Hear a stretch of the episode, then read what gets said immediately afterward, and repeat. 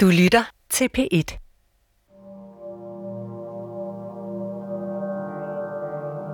Da Lisbeth Rømer i sommeren 2002 sætter sig i stolen som ny leder af udbytteafdelingen i Skat, går der ifølge hende ikke lang tid før hun opdager, at noget er galt. I forbindelse med øh, refusioner af udbytteskat, øh, var det meget hurtigt klart, da jeg trådte til i 2002, at der var et kæmpe problem. Hun finder ud af, at hendes kolleger løbende sidder og udbetaler millioner af kroner i refusion af udbytteskat, mere eller mindre i blinde, til folk, der fortæller, at de ejer aktier i danske selskaber. Det er nemlig ikke muligt at kontrollere, om øh, udbytte modtager, som nu søger refusion, egentlig ejer de aktier.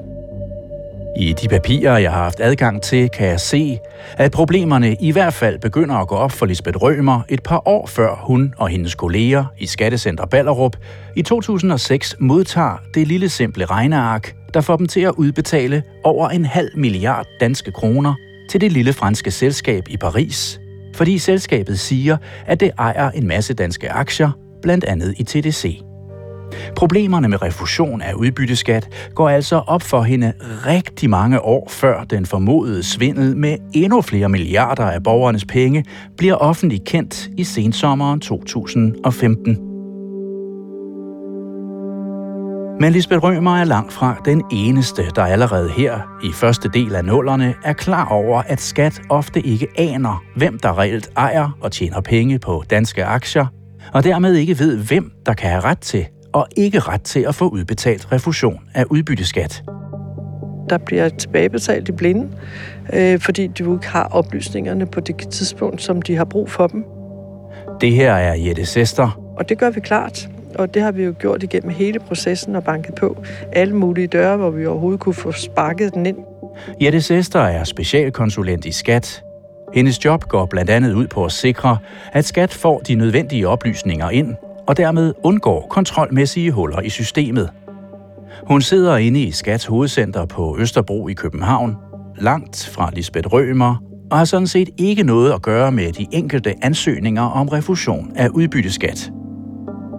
Men sammen forsøger de to at få indført kontrol med udbetalingerne af refusion. Jeg har kæmpet for det her sammen med Lisbeth siden 2002. De sætter sig ned og skriver et næsten 30 sider langt katalog med forslag til, hvordan de mener, at de mange huller i udbyttesystemet kan lukkes. Hul for hul. Vi har virkelig arbejdet sammen på tværs øh, på gulvet. Kommer også med løsninger. Et katalog med mulige løsninger, som jeg kan se, at Jette Sester og Lisbeth Rømer igen og igen forsøger at få lov til at føre ud i livet.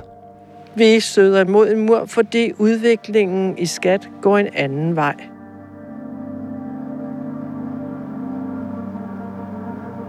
De politiske vinde i skat blæser på det her tidspunkt ikke først og fremmest mod mere kontrol, men derimod mest af alt mod at give en bedre service til aktionærerne. Hen imod at tiltrække folk med penge og gøre det attraktivt for dem at investere i Danmark – generelt så havde vi jo en, en lang periode, at alt øh, måtte ikke hedde kontrol. Øh, alt skulle hedde service, så det man skulle gøre, det var at vejlede herunder bankerne til at indberette, øh, og vi skulle ikke pålægge dem unødvendige øh, ekstra øh, ting. Det sagde vores ledelse. Men Lisbeth Rømer og Jette Sester bliver alligevel ved. Det er jo altid irriterende at øh, få blank nej. Men det stopper os jo ikke. Så vi må kæmpe videre. Og det gør vi.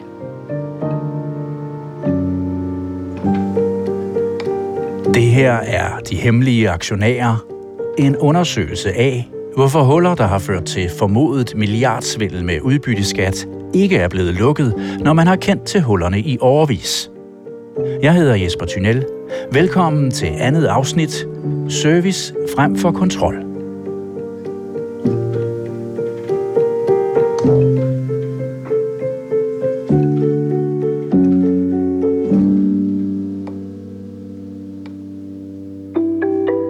Noget af det første Lisbeth Rømer møder, da hun i 2002 kommer ind ad døren til sit nye job som leder af Skats udbytteafdeling, er presset for at udbetale penge.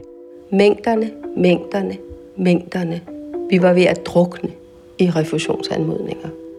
Det vælter nemlig ind med anmodninger fra folk i andre lande, der vil have udbetalt refusion af udbytteskat fra Danmark, forklarer hun. Det var jo et problem, at, at der kom flere refusionsanmodninger, end vi kunne nå at behandle. Så mange anmodninger, at hun og hendes kolleger ikke kan følge med.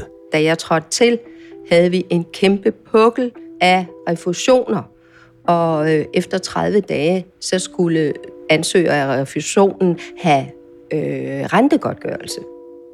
Hver gang Lisbeth Rømer og hendes kolleger ikke når at udbetale pengene til aktionærerne inden en måned, koster det endnu flere penge. Så ryger der nemlig som udgangspunkt renter oveni. Men det skal det være slut med. Ikke flere forsinkede udbetalinger til aktionærerne. Det har Skats interne revision understreget tre år i træk, kan jeg se. Hver gang revisionen har været på besøg hos Lisbeth Rømers kolleger. Ved sidste revisionsbesøg havde man i perioder været op til fire måneder bagud, hvilket blandt andet havde medført, at der var udbetalt 33.000 kroner i rentegodtgørelse.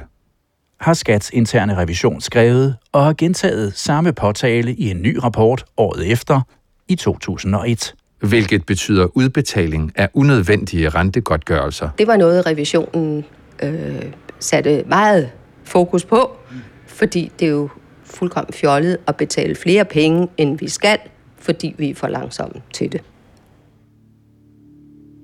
Revisionen anbefaler derfor, at man overvejer at slippe af med sagspuklerne ved at tilføre flere ressourcer, altså flere medarbejdere, til udbytteadministrationen.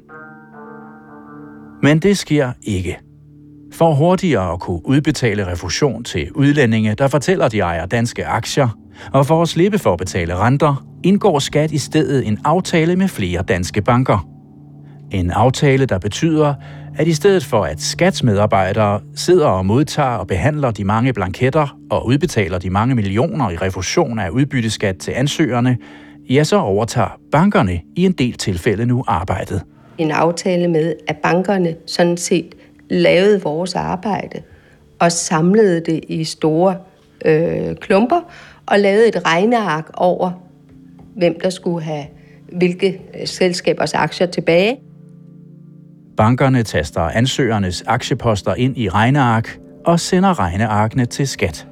Og det kunne vi jo meget hurtigere administrere, og så fik banken pengene og fordelte det til sine kunder. For at løse problemet med for få ressourcer og for langsom udbetaling af refusion, indfører skat og flere banker på den måde den såkaldte bankordning, eller regnearkordningen, som den også kommer til at hedde. Den løste, at vi fik mindre arbejde. Hvis de samlede for eksempel 100 refusionsanmodninger i en anmodning, jamen så skulle vi jo ikke lave 100. Vi skulle ikke sende 100 checks til folk. Vi skulle ikke øh, registrere det og arkivere det og alt muligt. Vi kunne nøjes med et. Det var jo en lettelse. Og bankordningen virker efter hensigten. Den sætter skub i udbetalingerne af hundredvis af millioner kroner i refusion af dansk udbytteskat. De første to aftaler med danske banker bliver allerede indgået året før Lisbeth Rømer bliver chef for udbytteadministrationen, fortæller hun, og det kan jeg også se, at hun skriver i interne dokumenter i de efterfølgende år. Så da Lisbeth Rømer har været chef for Skats udbytteadministration i bare et halvt års tid, kan hun sætte flueben ved, at de problemer, revisionen i flere år har påtalt, nu så småt er ved at være løst. Skat er ikke længere bagud med udbetalingerne af refusion, og udgifterne til renter er raslet ned – det konstaterer Skats interne revision i slutningen af 2002 efter endnu et besøg. Sager vedrørende udbetaling behandles inden for en måned, hvorfor unødvendige rentegodtgørelser er faldet væsentligt. Og det virkede, og senere fik vi jo heldigvis også andre banker med. Men bankerne gør det ikke gratis. Ordningen skal helst medføre, at bankerne bedre kan servicere deres kunder, aktionærerne. Som en slags betaling for bankernes arbejde giver skat nemlig bankerne mulighed for at tilbyde aktionærerne, at de hurtigere kan få udbetalt de mange penge i refusion af udbytteskat, hvis de er kunder hos dem. Meget hurtigere, end hvis kunderne selv sender blanketterne ind til skat. Som modydelse for pengeinstitutternes arbejde bestræber udbytteskatteadministrationen sig på at refundere de ønskede beløb inden en uge fra modtagelsen af regnearket i elektronisk form. Det skriver Lisbeth Rømer senere i et internt notat, der også kan forklare, hvordan det nu pludselig kan gå så stærkt. Regnearket sendes som mail til udbytteskatteadministrationen, som på grundlag heraf anviser de ønskede beløb. Den nye service til aktionærerne har altså en pris. Den kræver, at skat som udgangspunkt straks anviser bankerne de penge, de ønsker. Godt nok har Lisbeth Rømer og hendes kolleger hovedsageligt kun kontrolleret, om dem, der vil have refusion, overhovedet har udfyldt og fået attesteret papirerne korrekt. Men selv denne helt basale kontrol af formalia overgår altså nu i en del tilfælde til bankerne. Inde i Skats hovedcenter på Østerbro i København får det Jette Sester til at spærre øjnene op.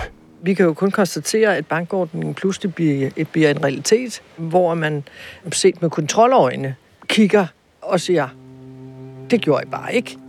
Så mister du, du selv ligesom ser på papirerne. Det lægger vi ud til pengeinstitutterne. For når ansøgningerne om refusion går gennem bankordningen, er det som udgangspunkt nu kun banker, der ser blanketter og bilag igennem. Og i nogle tilfælde kun banker, der opbevarer og ligger inde med dokumenterne, med mindre skat helt undtagelsesvist beder om at få papirerne udleveret. Vi havde aftalen, at hvis vi havde behov for det, skulle banken inden for 14 dage fremsende dokumentationen til os. Men det sker stort set aldrig.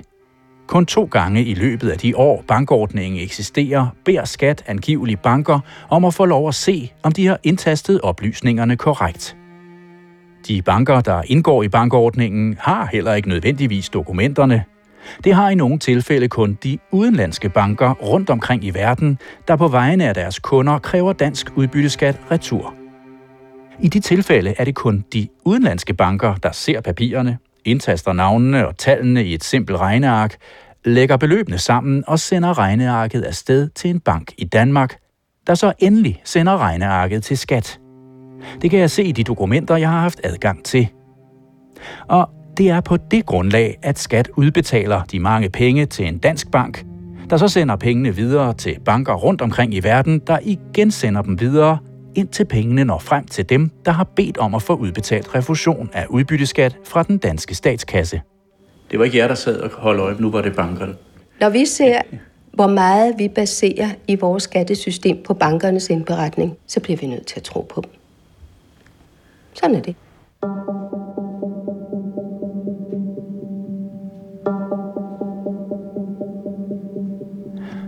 Men de banker, der er med i bankordningen, er ikke nødvendigvis ansvarlige for, at de oplysninger, de videregiver til skat, nu også i sidste ende er rigtige. Heller ikke selvom der i nogle af aftalerne er gjort forsøg på at stille dem til ansvar. Bankerne fungerer i nogle tilfælde primært som en slags postbude, der er ansvarlige for at viderebringe brevene korrekt, men ikke nødvendigvis for, om det, der står i brevene, nu også er sandt. Bankerne står altså ikke altid til regnskab for, at dem, de kræver millioner af kroner udbetalt til, nu også har ret til at få pengene, forklarer Lisbeth Rømer. De indestod for, at de oplysninger, de nu reagerede på, at dem havde de modtaget. De kunne ikke indestå for, at de var sande. Det, kunne banken ikke. I dokumenterne kan jeg se, at bankerne i flere tilfælde også selv gør skat udtrykkeligt opmærksom på, at de ikke mener, at de er ansvarlige for, at de oplysninger, de videregiver, er sande. Så stort set har vi jo bare lagt noget ud til pengeinstitutterne, og så siger vi, okay, vi håber ikke, der er problemer med det. Og det synes jeg ikke er, i orden. Det gør Jette Sester også klart over for Lisbeth Rømer ude i udbytteadministrationen, forklarer hun. Og det bekræfter Lisbeth Rømer. Men her skinner det måske igennem, at de to kolleger sidder med hver sit ansvar. Som leder af Skats udbytteadministration har Lisbeth Rømer ansvar for, at pengene bliver udbetalt til tiden. Det er ikke nødvendigvis Jette Sesters ansvar i det job, hun har inde i Skats hovedcenter på Østerbro. Derfor er det også Lisbeth Rømers og ikke Jette Sesters navn, der står på flere af de aftaler, som Skat efterfølgende underskriver med de i alt fire danske banker, der med tiden kommer med i bankordningen, blandt andet i kølvandet på de første store nedskæringer i skat. De er presset åbenbart, altså de kan ikke nå det, de kan ikke nå at, at behandle sagerne omkring øh, refusionerne inden for den frist, der er. For Lisbeth Rømer er bankordningen således nødvendig for, at hun og hendes kolleger i udbyttet administrationen kan overleve med de begrænsede ressourcer, de har, forklarer hun, når hun bliver forelagt den kritik, der er internt af bankordningen. Deler du den kritik af bankordningen her? Hvis ikke vi havde bankordningen, ville vi overhovedet ikke kunne foretage de refusioner. Så det var simpel nød. Vi var ikke folk nok til at kunne løfte opgaven. For at aktionærerne hurtigere kan få deres penge, sådan som intern revision har påpeget, at de bør, bliver Skats kontrol med udbetalingen af refusion af udbytteskat således på flere punkter nu endnu mindre. Lisbeth Rømer og hendes kolleger bogfører heller ikke længere de mange udbytterefusioner, der går gennem bankordningen. De bogfører nu kun summerne, fremgår det af papirerne. Og selvfølgelig kan det medføre, at man måske udbetaler to gange øh, til den samme, øh, når det gemmer sig i en stor sum. Så øh, vi var ikke glade for bankordningen. Fordi ja. det skjuler jo bare de problemstillinger, som vi har i forvejen med nomini og, og, og fælles depoter. Og nu bliver kontrollen jo bare sat i summer. Det er vanskeligere øh, at kontrollere.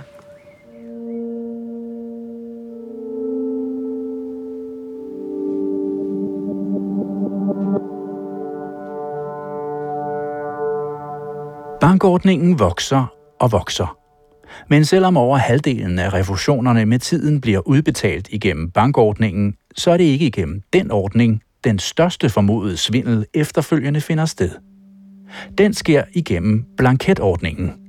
Altså en ordning for dem, der ikke går gennem bankerne, men fortsat selv skriver direkte ind til Lisbeth Rømer og hendes kolleger i skat for at få udbetalt penge – og for begge ordninger gælder det, at der stadig er noget, som Lisbeth Rømer og hendes kolleger i teorien ville kunne komme til at tjekke efter.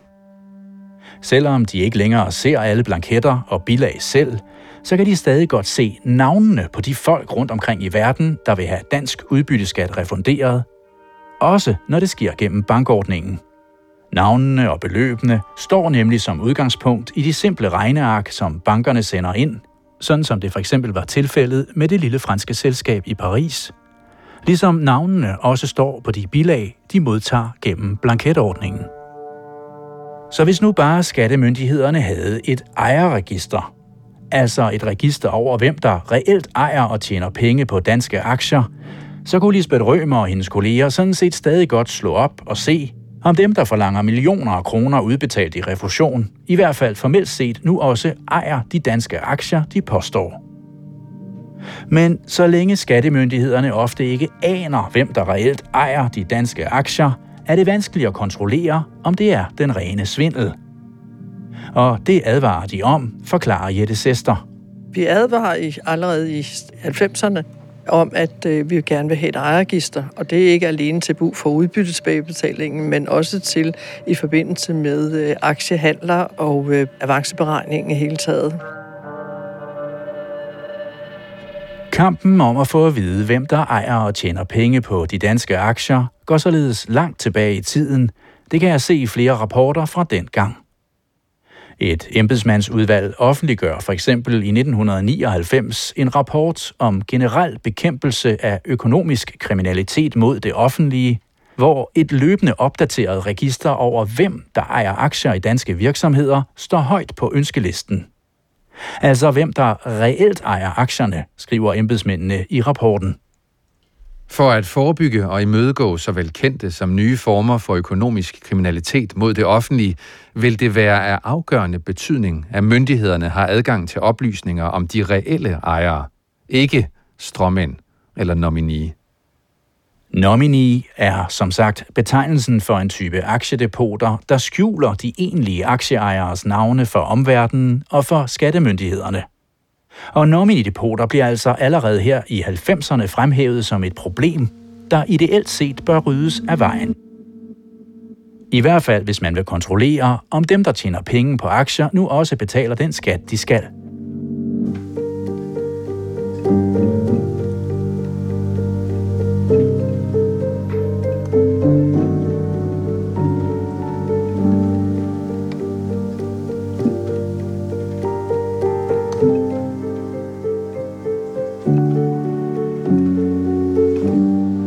Men der er også andre interesser og hensyn på spil. Allerede i rapporten her fra 1999 påpeger embedsmændene noget, der senere bliver en af grundene til, at man ikke bare lige lukker hullerne i systemet, nemlig hensynet til aktionærerne. Valget står nogle gange mellem, om man vil kunne kontrollere, om aktieejere snyder det offentlige, eller om man vil gøre det nemt og diskret at investere penge i Danmark og indtil nu er hensynet til aktionærerne altså blevet tillagt størst vægt, skriver embedsmændene i rapporten. I forbindelse med tidligere lovgivninger har hensynet til ejere af selskaber været tungest. Mere præcist hensynet til, at de, der investerer penge i danske selskaber, kan få lov til at være anonyme. I forbindelse med tidligere lovgivning har der generelt været stor politisk modstand mod registrering af selskabsejere. I forbindelse med vedtagelsen blev vigtigheden af anonymitet fremhævet. Særligt i forbindelse med bibeholdelsen af nominee-reglerne er der indgået en del politiske kompromiser. Men her er der altså noget, man ikke rigtig har taget hensyn til, påpeger embedsmændene. Der har ikke været diskuteret, at anonymiteten eventuelt kan bruges til at dække over økonomisk kriminalitet. Derfor er det i sidste ende en politisk afvejning, hvilke af de to hensyn, der skal have lov til at veje tungest. Hensynet til at forhindre svindel og skattesnyd, eller hensynet til at tilbyde aktionærerne anonymitet. Det er blandt andet det, der er afgørende for, om skat får det register over aktieejere, som også Jette Sester og hendes kolleger ønsker sig. Og for om det i givet fald bliver et register over alle aktuelle aktieejere, understreger embedsmændene i rapporten. Vælger man at registrere alle aktieoverdragelser, får man et optimalt register, hvor også mindre kriminalitet, som for eksempel manglende betaling af aktieavancebeskatning rammes. Vælger man derimod at påføre selskaberne og selskabsejerne mindst mulige nye administrative byrder, taler dette for, at kun storaktionærer skal indberette ejerskifte. Hensynet til aktionærerne vinder i midlertid igen over hensynet til kontrol. Regeringens embedsmandsudvalg ender med kun at anbefale løbende registrering af storaktionærer, som sådan set allerede i forvejen bliver registreret, men blot kun én gang om året. Og selv ikke det forslag bliver umiddelbart ført ud i livet i kølvandet på rapporten.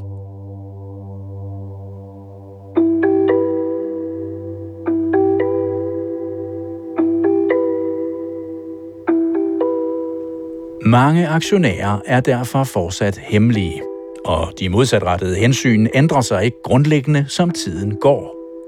Det kan man læse igen to år senere, da embedsmændene i en nordisk arbejdsgruppe i 2001 påpeger, at en af fordelene ved de her nominidepoter netop er, at de kan tiltrække investorer, der gerne vil være anonyme, men at det til gengæld også har sine ulemper.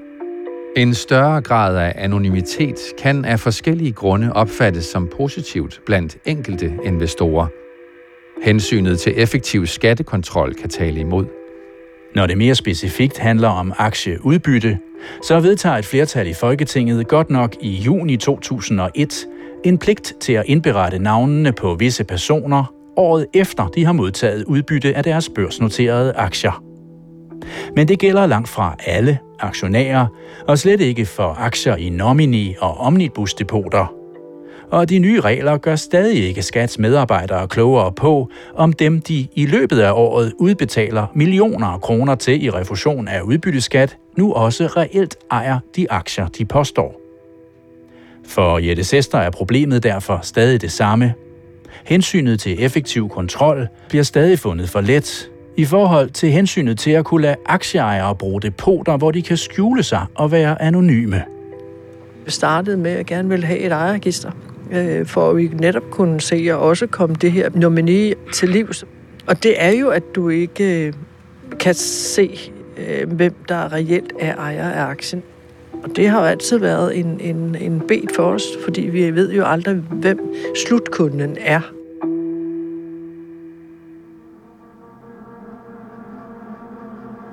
På Christiansborg fortsætter de politiske vinde i midlertid med at blæse i samme retning. Ja, faktisk tager vinden til og bliver endnu kraftigere. Da Anders Fogh Rasmussen bliver statsminister efter folketingsvalget i november 2001, rykker målet om at sænke de administrative byrder for erhvervslivet nu endnu højere op på den politiske dagsorden.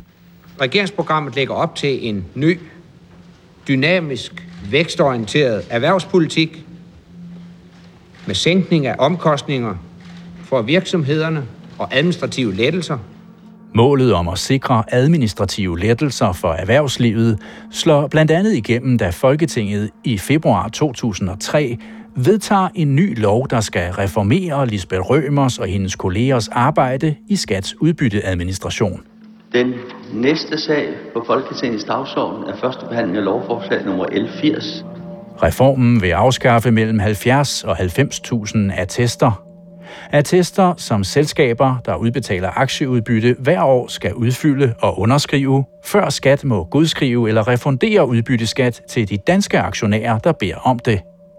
Hensigten er her at fjerne papirarbejde for både selskaber og aktionærer.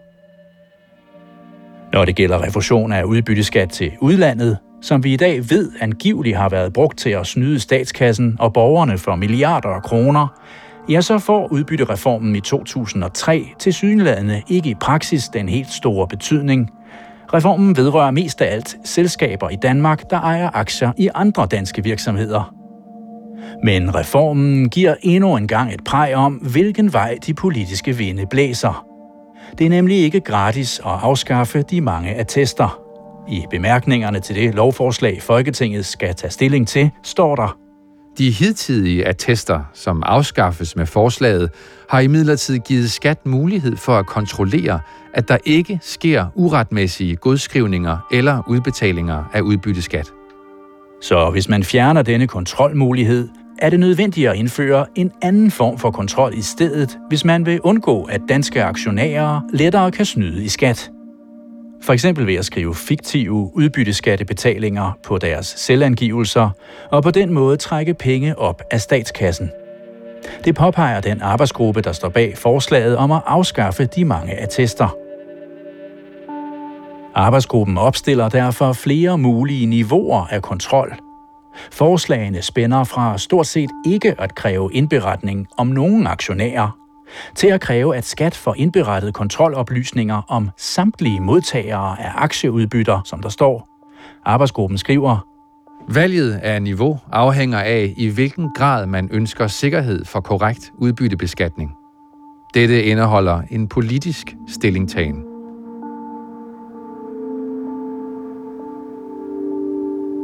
Men i det lovforslag, som Folketinget ender med at skulle stemme om, ja, der vælger man også denne gang politisk at fritage en del af aktionærerne fra at få deres navne, CVR og CPR-numre og aktiebeholdning indberettet til skat.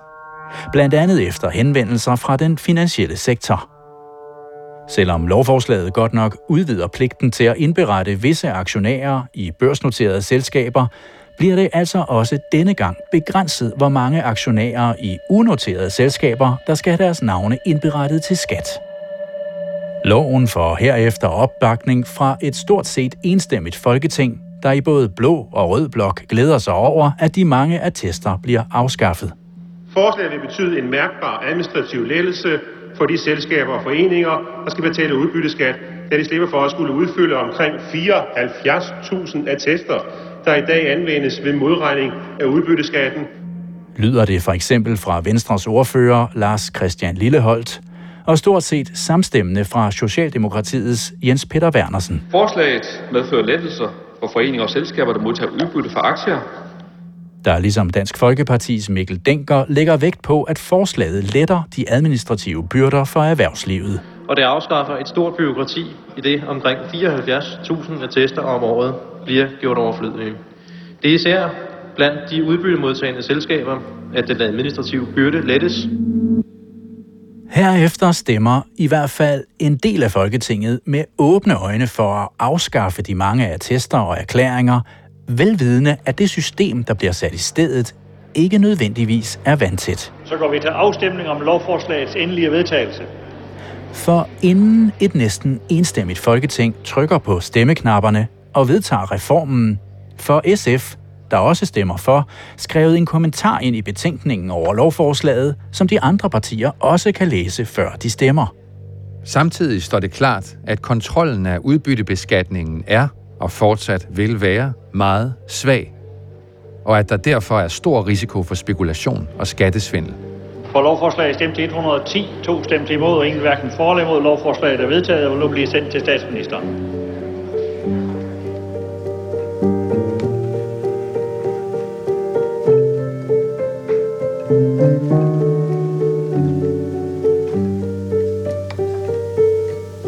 For Lisbeth Rømer og Jette Sester bliver udbyttereformen et vendepunkt. Vi er meget bekymrede, når vi taler sammen, øh, os medarbejdere, at vi er bekymrede for, at der bliver bare udbetalt blinde. Da reformen træder i kraft den 1. januar 2004, mister Lisbeth Rømer og hendes kolleger i udbytteadministrationen nemlig samtidig en del af IT-systemet 3S, som de indtil da har brugt til at registrere indbetalingerne og refusionerne af udbytteskat til både Danmark og udlandet. Man dropper øh, en systemfunktion øh, i det daværende 3S-system, som man slet ikke øh, overhovedet næsten kan følge med i, hvor meget der er refunderet.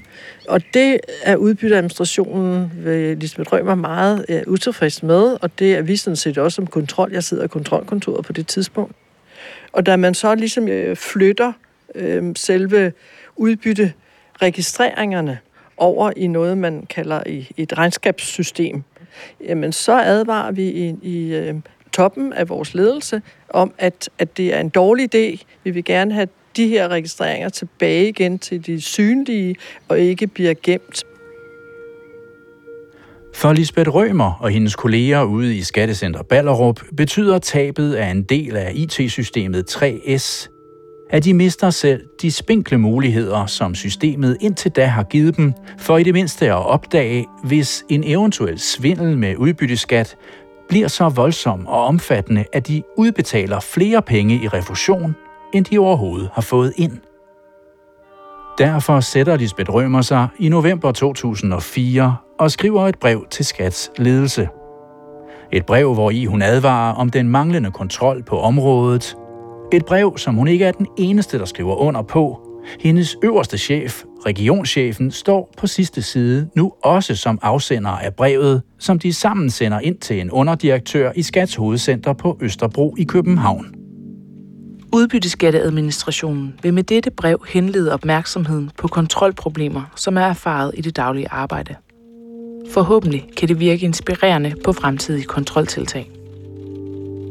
I det materiale, jeg har haft adgang til, er det her fem sider lange brev fra 2004 det første, hvor jeg kan se, at Lisbeth Rømer sort på hvidt advarer om, at kontrolmulighederne i systemet er så dårlige, at hun mener, at det er umuligt for hende og hendes kolleger at forhindre svindel med refusion af udbytteskat. Særligt efter tabet af selv den spinkle kontrol, der lå i IT-systemet 3S, påpeger hun. Kontrollens formål er at opdage og indkredse eventuelt misbrug af refusionsordningen. Efter beslutningen om ikke at registrere i 3S, vides ikke, hvorledes svig tænkes imødegået systemmæssigt.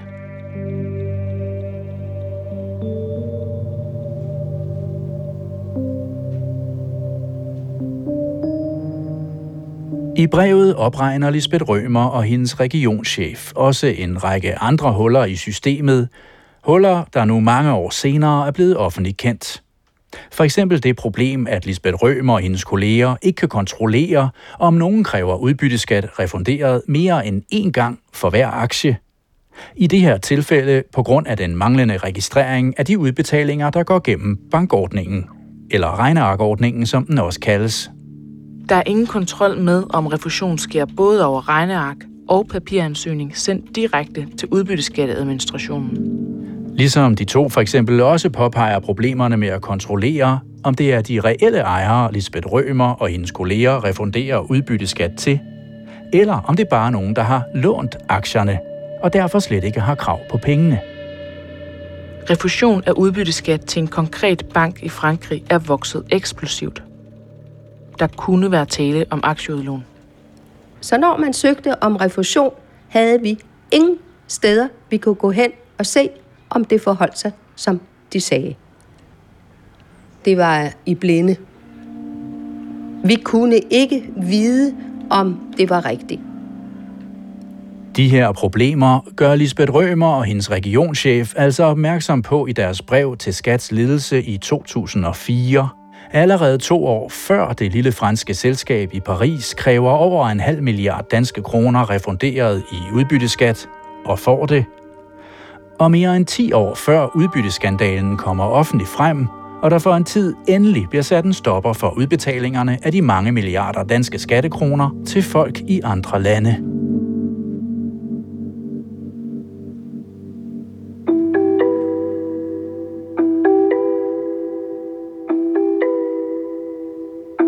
En mandag morgen, en måneds tid efter de har sendt brevet, møder Lisbeth Rømer, hendes regionschef og to af hendes kolleger fra Ballerup op inde i Skattestyrelsen på Østerbro i København.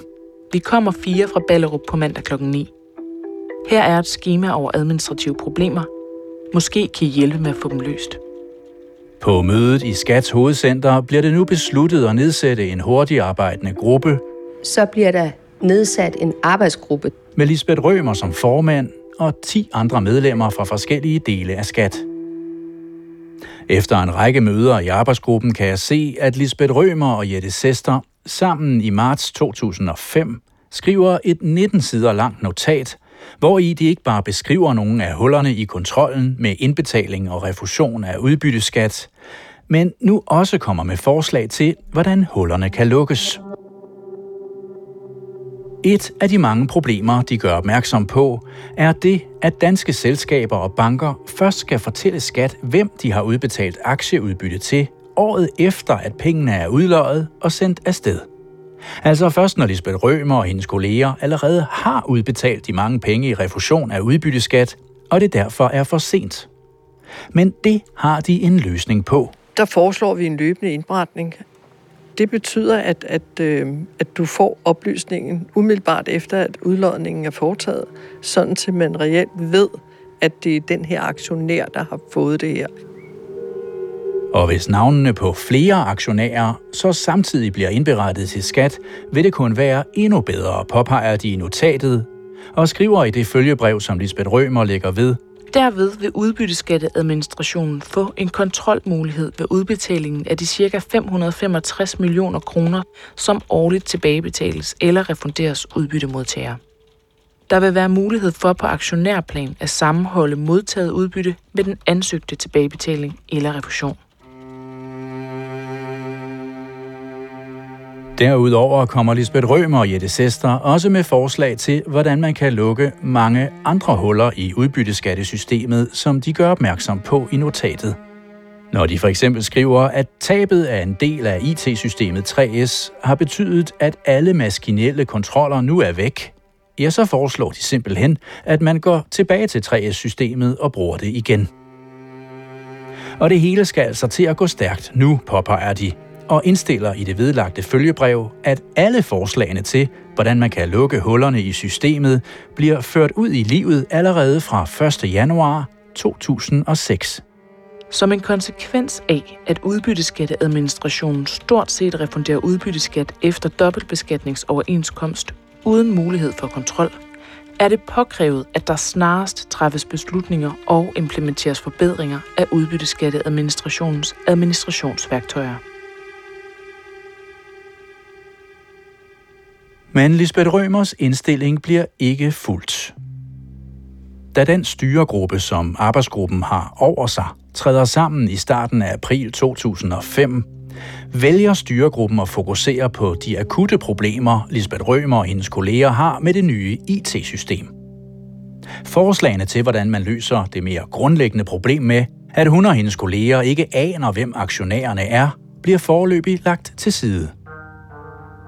Da Lisbeth Rømer et par måneder senere, i juni 2005, sender en ny og nu tilskåret indstilling og dokumentpakke til styregruppen, ja, så forsøger hun alligevel en gang til. Hun vedlægger endnu en gang den første indstilling om, at alle de foreslåede ændringer bliver gennemført snarest. Herunder blandt andet forslaget om, at banker og selskaber løbende skal fortælle skat, hvem de udbetaler aktieudbytte til.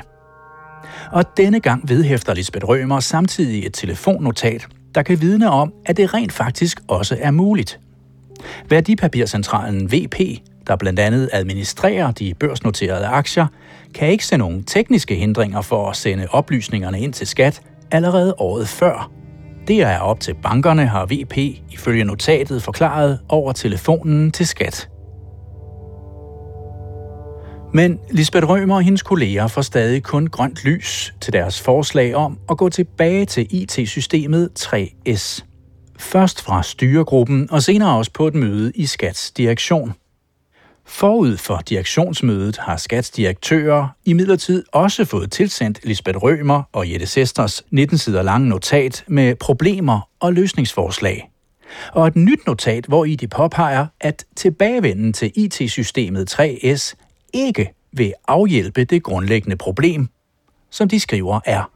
Tilbagebetaling af udbytteskat efter dobbeltbeskatningsaftalerne, der foretages uden mulighed for verificering af, om den, der tilbagesøger, rent faktisk har modtaget udbyttet.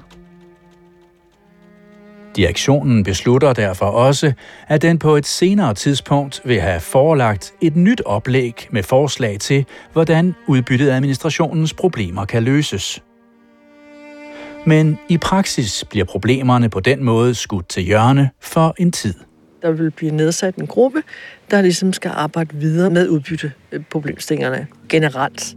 Det sker så ikke. Altså, den går i syltekrukken.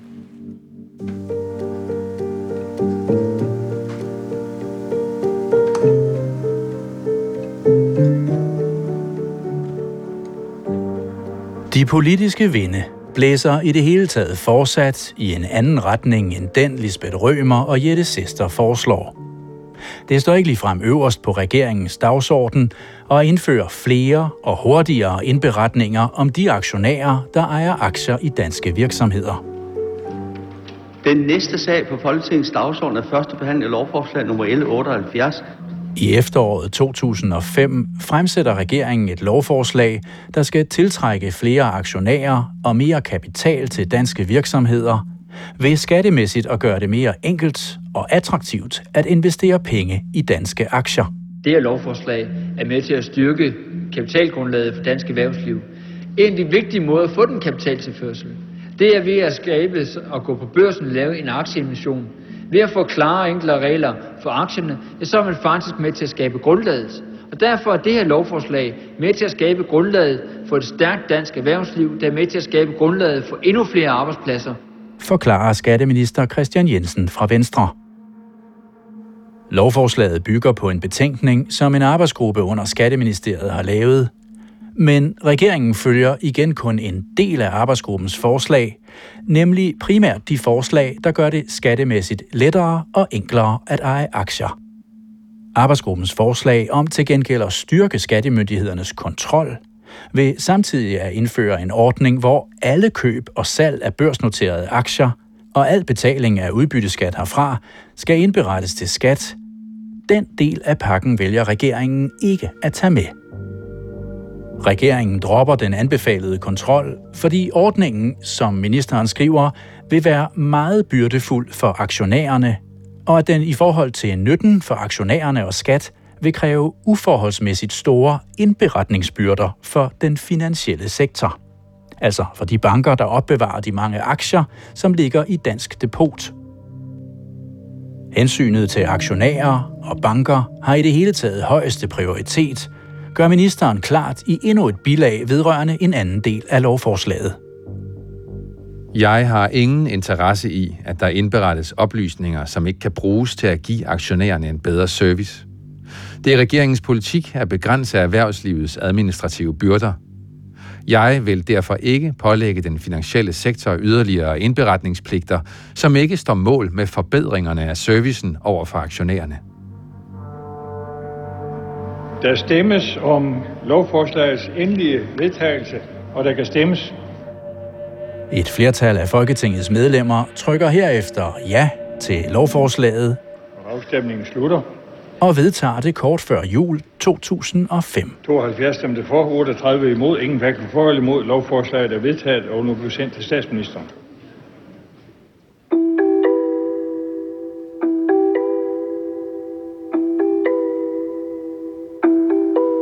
En tirsdag morgen, kort for inden, får Lisbeth Rømer og hendes kolleger imidlertid besøg af nogen, der måske kan hjælpe dem videre frem mod en bedre kontrol af de mange refusioner af udbytteskat. Jeg kan især huske 1. november 5, der havde vi besøg af revisionen. Og øh, det var faktisk den dag, kommunerne blev indlemmet i skat. Vi havde en kæmpe morgenmadsbrunch for at sige goddag til de nye kolleger, plus intern revision. De kom for at kigge på udbytteskat, heldigvis. Når Lisbeth Rømer siger heldigvis, er det fordi hun nu får mulighed for at fortælle Skats interne revision om de problemer, hun og hendes kolleger forgæves har forsøgt at gøre opmærksom på omkring refusion af udbytteskat. Og om de løsningsforslag, de samtidig har klar. Der var ikke meget lydhørhed i skat over for vores problemer, men intern revision ville meget gerne i deres papirer skrive om de problemer, vi havde.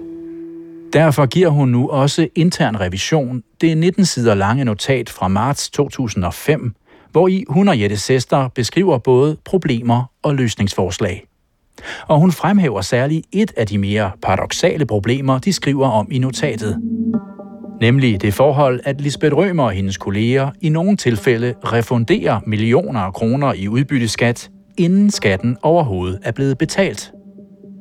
For mens Lisbeth Rømer og hendes kolleger som udgangspunkt skal nå at udbetale de penge, de enkelte aktionærer kræver, inden der er gået 30 dage, altså en måned, ja, så skal selskaberne først angive og indbetale den samlede udbytteskat op til to måneder efter, at de har besluttet at udbetale aktieudbytte til aktionærerne. Vi udbetaler penge, inden betalingen er gået ind. Så det hele sker, inden der er angivet og betalt. En ting er altså, at Lisbeth Rømer og hendes kolleger ikke ved, hvem de enkelte aktionærer er. De kan heller ikke nødvendigvis slå op i deres systemer og se, hvilke selskaber, der overhovedet har udløjet aktieudbytte og betalt udbytteskat. Og alligevel tilbagebetaler de millioner af skattekroner til dem, der skriver, at de ejer aktier i danske selskaber. Altså rent forståelsesmæssigt og systematisk er det jo lidt tåbeligt at have en regel, som tillader, at man tilbagebetaler noget, man endnu ikke har modtaget. Skat har ikke modtaget det endnu, men man refunderer det alligevel. Ja. Og det var et paradoks i de regler, vi havde. Det lytter intern revision der også til. Revisionen lægger blandt andet vægt på det her paradoks, da den et par måneder senere, i januar 2006, afleverer sin revisionsrapport om udbytteskat og stiler den til Skats øverste direktør. Intern revision konstaterer, at selve sagsbehandlingen bliver tilfredsstillende udført og roser administrationen for at have gjort opmærksom på de mange problemer, men tilføjer samtidig. Det er ikke tilfredsstillende, at det i visse situationer er muligt for modtagere af udbytte at få udbetalt udbytteskat, selvom der ikke til skat er indbetalt den indeholdte udbytteskat. Og øh, det kommer så til at fremgå af rapporten, at øh, vi ikke kan kontrollere det. Det fremgår af udbytteadministrationens notat af 16. marts 2005, at ændring heraf kræver lovændring. Intern revision peger på, at der er nogle lovregler, som der skal ses efter i sømne. Så lovreglerne, de måtte øh, blive ændret, og det er det, man peger på her. Så jeg håber, at den her revisionsrapport vil kunne hjælpe på det.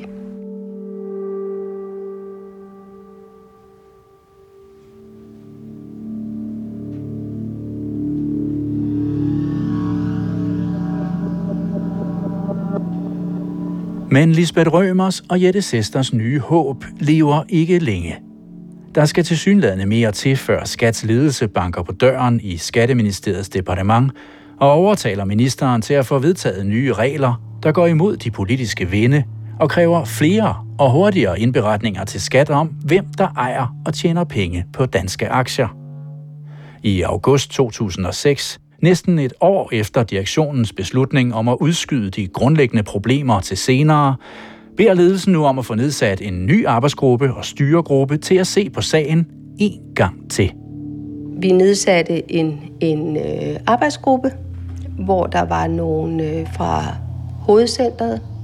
Det sker omtrent samtidig med, at Lisbeth Rømer utålmodigt sætter sig til tasterne og skriver endnu et fem sider langt notat, der gennemgår og opsummerer de efterhånden velkendte problemer og løsningsforslag, og skriver Den nuværende lovgivning modarbejder kontrol med rigtigheden af refusionerne.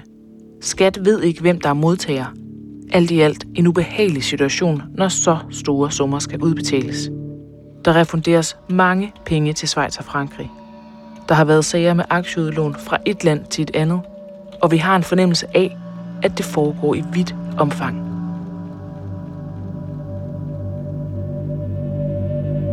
Og så sker det, blot en måned senere. En lun sensommerdag i september 2006 modtager Lisbeth Rømer og hendes kolleger nu det simple regneark med kravet fra det lille franske selskab i Paris om at få udbetalt over en halv milliard kroner fra den danske statskasse. Blandt andet med henvisning til, at selskabet skulle eje over halvdelen af alle verdens frie aktier i televirksomheden TDC. Lisbeth Rømer skriver nu endnu en gang til Skatsdirektion og påpeger, at hun og hendes kolleger ikke kan kontrollere, om det nu også er rigtigt, hvad det lille franske selskab siger. Og gør det nu helt klart for direktørerne, at dørene ind til statskassen med borgernes penge fortsat står åbne for eventuelle udbyttesvindlere, så længe man vælger at holde hemmeligt for skat, hvem der ejer de danske aktier. Det er et spørgsmål, hvor længe Danmark kan tillade et system, hvor man kan skjule sin identitet i forbindelse med aktieudladninger, og derved kan sikre sig en refusion, som egentlig ikke er efter lovgivningen.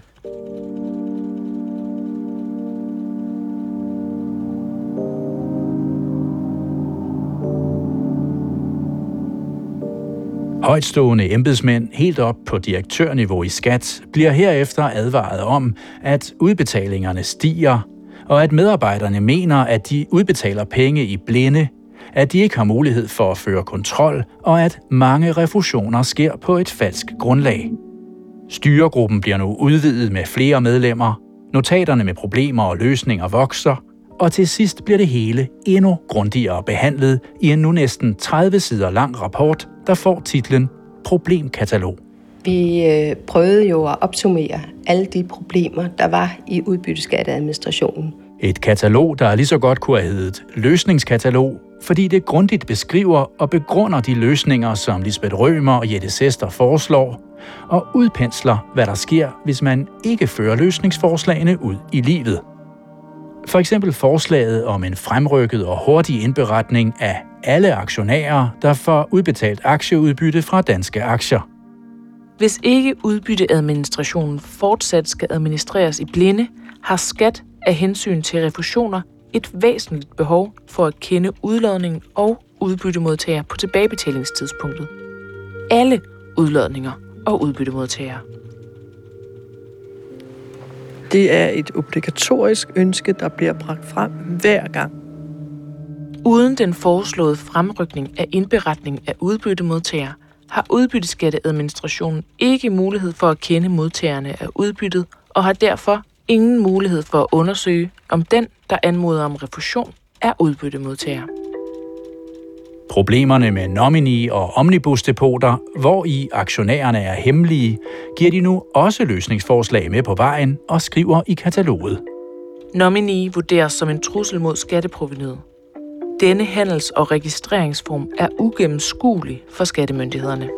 Er det de almindelige omnibusdepoter eller nominidepoter, kender vi ikke udbyttemodtagere og handler derfor i blinde. Forslag, kolon. Etableringen af for eksempel ejerregistre vil være et godt værktøj, der kan medvirke til at mindske truslerne mod skatteprovenet. Og man ved jo, hvem pengene går til, også selvom det er et depot, som ikke fortæller os det umiddelbart, så flyder pengene jo ned til aktionærerne i udlandet øh, alligevel. Og derfor bør man kunne indberette, hvem der er modtager af udbyttet, samtidig med, at de får pengene. Det kan jeg ikke se noget problem i. I det lange problemkatalog kan jeg se, at Lisbeth Rømer og Jette Sester i december 2006 til sidst skærer budskabet helt ud i pap. Politikerne skal gøres opmærksom på, at der reelt er et problem, der er en trussel for skattesystemet. Men da nogle af løsningsforslagene til sidst lander helt oppe i nærheden af ministeren i Skatteministeriets departement, ja, så siger ministerens mænd nej til at lave systemet om. Og i den forstand var jeg sådan set med til at øh, nægte eller afslå, at der skete regelændringer.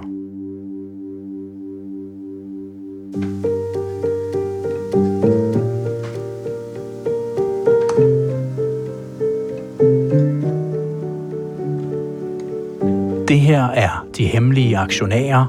Du har lyttet til andet afsnit, Service frem for kontrol. Signe Manstotter har klippet og komponeret musik sammen med Marie Killebæk. Jens Wittner er redaktør. Karen Damsgaard Sørensen og Alberte Sacco har været i redaktion. Morten Runge har indlæst citater. Og jeg har tilrettelagt og skrevet manuskript. Mit navn er Jesper Thynel.